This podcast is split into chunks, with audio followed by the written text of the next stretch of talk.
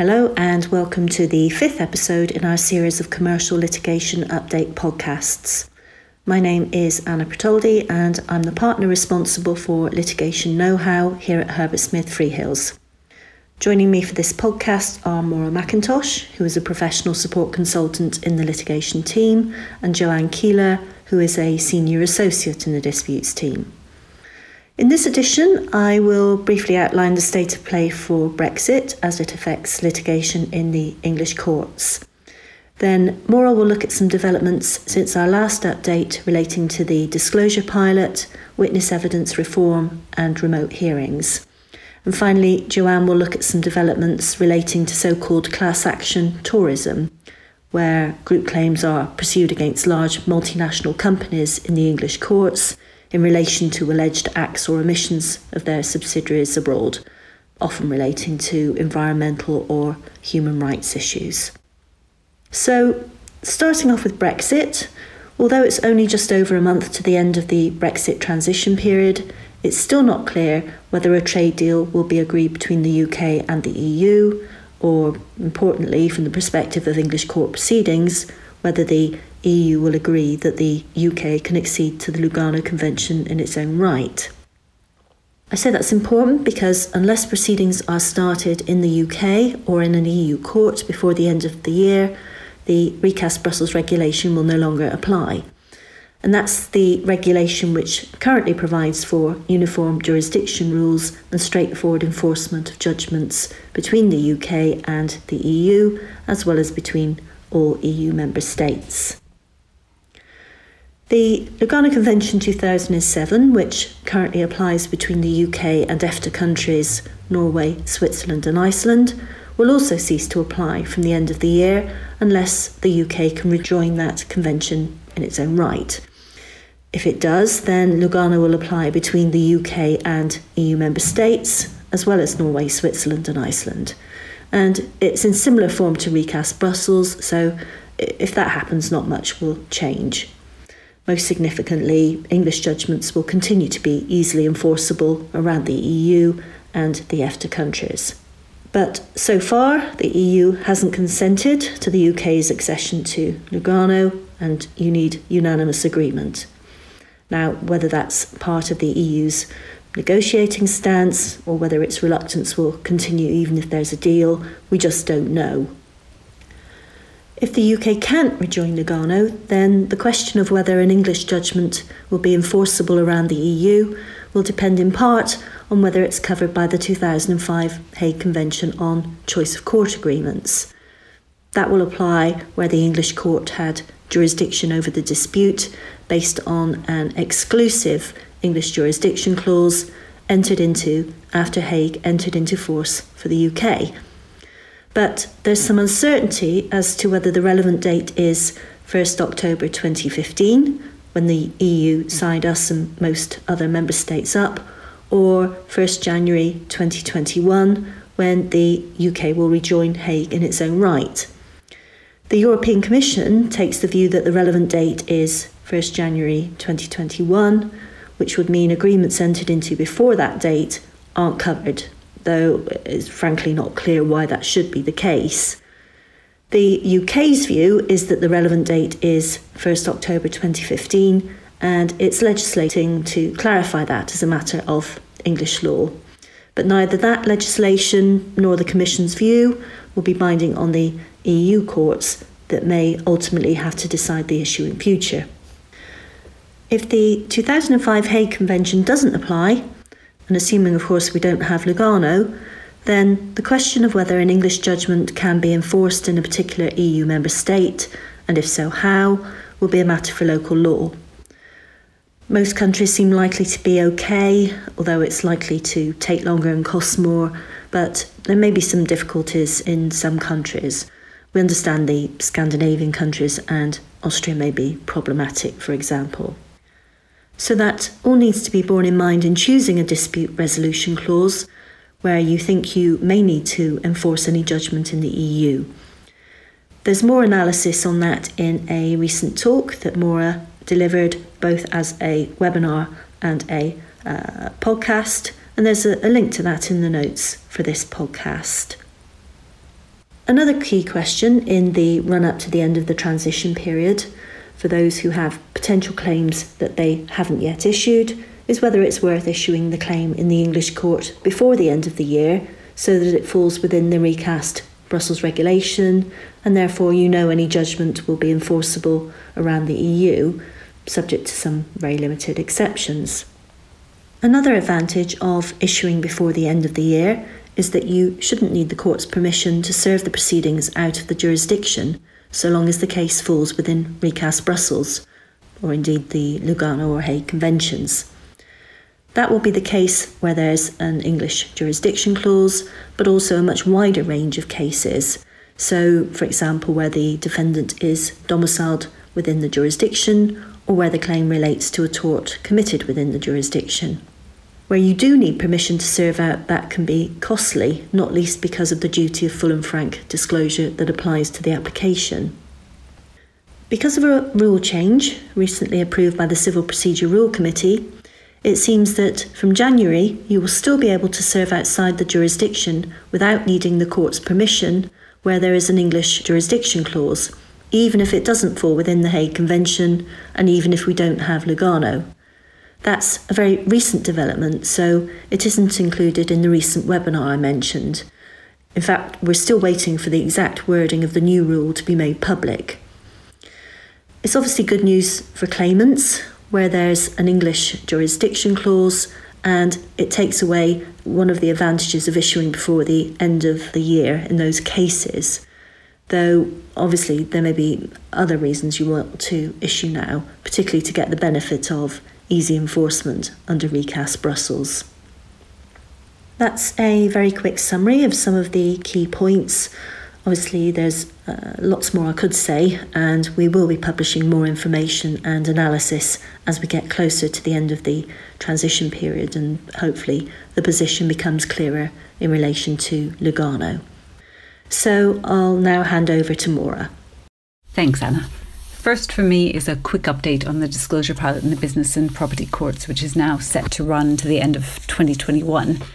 In our last podcast at the beginning of October, I spoke about some amendments that had been proposed to clarify various aspects of the pilot rules, including, for example, the timing of the obligation to disclose known adverse documents and the circumstances in which parties have to send document preservation notices to former employees. Those amendments are helpful, as I said, though they don't make any fundamental changes to the pilot. And the news is they've now been approved by the Civil Procedure Rule Committee. It's not clear exactly when they will be brought in, but I expect we won't have to wait for the usual C P R update round in April. I should think it's likely to be this year or early in twenty twenty-one. Secondly, witness evidence reform, which I also spoke about in our last podcast. As I explained then, there's a proposed new practice direction and appendix to govern trial witness statements in the business and property courts. The aim is to improve witness evidence by reducing the potential for the witness's recollections to be influenced by the process of taking the statement, and also by removing irrelevant or inadmissible material that commonly appears in statements, such as detailed quotations from the documents and, and commentary on them. Now, all that may sound uncontroversial, but the drafts contain some more dramatic changes as well, such as a, a new requirement to state how well the witness recalls important disputed matters of fact, and to indicate the extent to which that recollection has been affected by considering documents. There's also a requirement to identify what documents the witness has referred to or been referred to for the purpose of providing the statement, including privileged documents, though it's not clear how much detail would have to be given. So these new requirements will represent a pretty significant change in practice. But I said all that last time. The update is that the Business and Property Courts Board has now approved the new practice direction, and it will be considered by the Civil Procedure Rule Committee in December. So I expect it will come into force from April if it finds favour with the committee. Now, on the current drafting, the new rules will apply to witness statements signed after they come into force. So it's obviously sensible for parties to get to grips with the new requirements now, since statements currently being taken may in some cases not be finalised until April, or whenever the rules take effect. And the new practice direction requires both the witness and the legal representative effectively to certify compliance with the requirements. So you'll want to make sure you're in a position where that can be done. Moving on then to remote hearings, which is another topic we've discussed in our previous podcasts. And of course, it's been a pretty unique feature of litigation in what I expect will be known as the year of the pandemic. Hopefully the only one with the positive vaccine news we've been seeing lately. Anyway, what I want to mention is the Lord Chief Justice's report for twenty twenty, which was published earlier this month and which unsurprisingly has quite a lot of discussion of the move to remote hearings as a result of COVID nineteen. Although it recognises that audio and video hearings may not be suitable in all areas, it says that for many hearings, remote technology has been very effective, demonstrating the widespread benefits to be gained from modernisation, for example, by removing the need to attend court for short hearings. The success of remote hearings has been particularly apparent in the Business and Property Courts, where eighty-five percent of the court's work was heard remotely and to the original timetable during lockdown. And the report says consideration is being given to the longer-term potential for increased efficiencies through the use of remote hearings in, in some aspects of the court's work. So while the worst of the pandemic will hopefully be behind us in the near future, I expect the greater use of remote hearing technology will, will be here to stay. Thanks, Maura. It is impressive, I think, that there is little or no backlog for cases in the Business and Property Courts.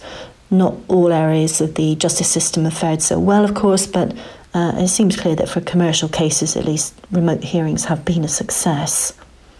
So I'll hand over now to Joanne to look at class action tourism. Thanks, Anna. So, as many listeners will be aware, class action tourism is an increasingly familiar feature of the litigation landscape in England and Wales. And by that, I mean large group claims which are brought against U K-domiciled parent companies relating to the activities of their subsidiaries abroad. These claims are often, although not exclusively, brought against those in the mining and energy industries, and they typically seek to recover losses resulting from alleged environmental damage in the foreign country, or, in some cases, alleged human rights abuses.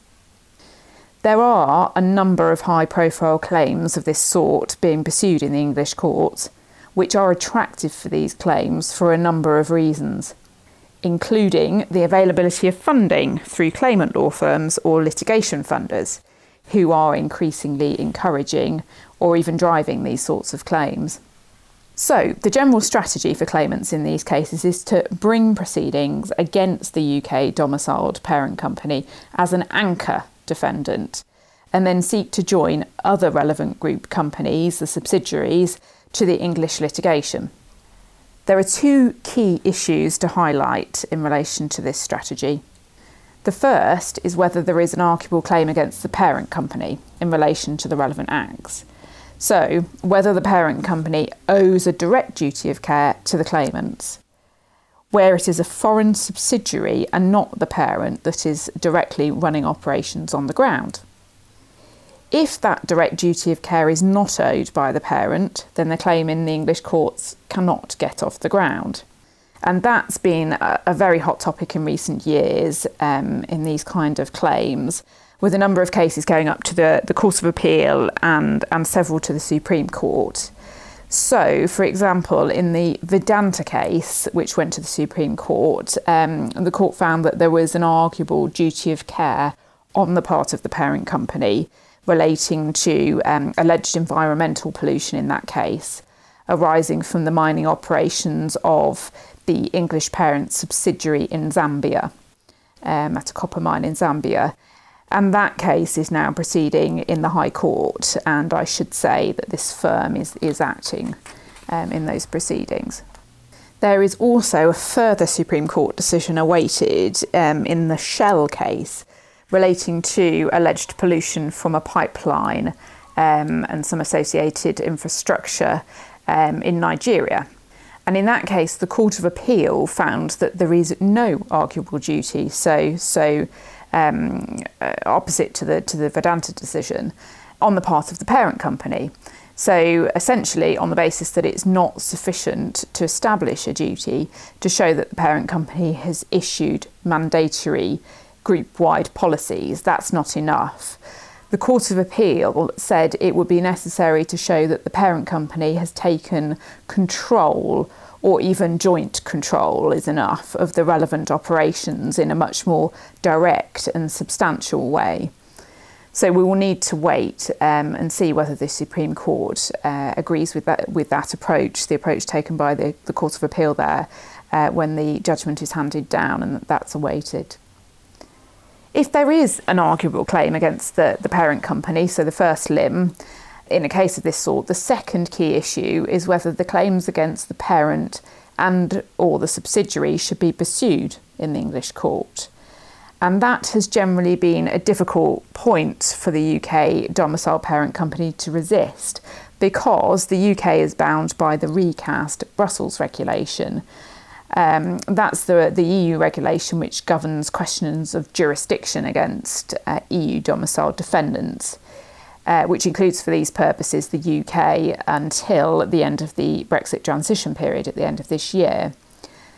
Under recast Brussels, the English court has jurisdiction as of right against U K domiciled defendants, and it cannot decline to hear the claim, simply on the basis that there's a more appropriate forum for the claim to be heard.